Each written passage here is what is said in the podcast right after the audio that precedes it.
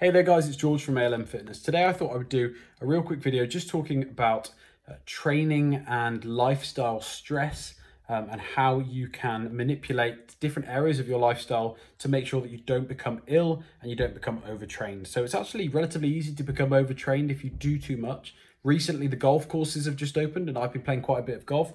But what I've had to do with myself is take a bit of a reality check because I wear one of these watches here, one of these fitness tracking watches, and it's been telling me recently that my cardio load, my cardiovascular load, the pressure that's been put on my cardiovascular system um, is really quite high at the moment. And the reason for that is because I've just been going off playing golf, but I've not been tailoring down any other aspects of my lifestyle. So I'm still, you know, I've still got stresses in, in different areas of my life. I've still still training just as much, you know, with the weights and things like that. But I'm also now adding golf onto that and I'm out for hours at a time walking, pulling my clubs around. And all of a sudden, if I'm not careful, I might actually become ill um, in a short period of time. So what I wanted to talk about uh, with you guys today is keep, I'll keep this brief, um, but it's just on that note of make sure that you are aware and you're mindful of the different things that are going on in your life. So look at your week ahead. Do you have a really particularly stressful week at work ahead?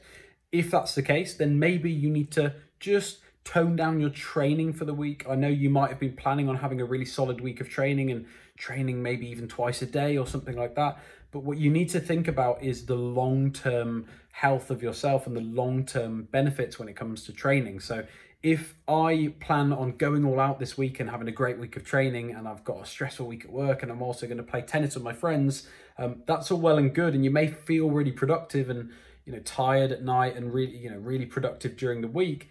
But then if you're going to be ill the next week because you overdid it, then you're taking away that week of training that you possibly you know could have been training for. So you're much better off toning things down, making steady progress and being aware of stresses in your life and things that might affect your training and perhaps make you more susceptible to becoming ill, um, you're much more aware of you're much more um, you're much more better off doing that and toning things down where they need to be toned down rather than just going all out and then becoming ill and getting yourself ill um, or you know becoming overtrained and not being able to recover. So definitely be mindful be aware of the things going on in your life and tone down different aspects of your life, whether it be your training, whether it be your socializing, when you're doing sports and things like that.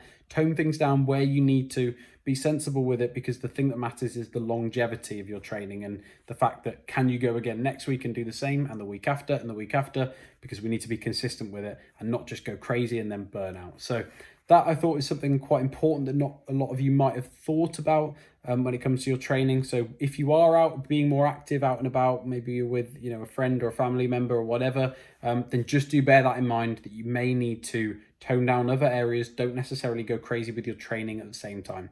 Hope that's helped, guys, um, and I'll see you again for another video soon.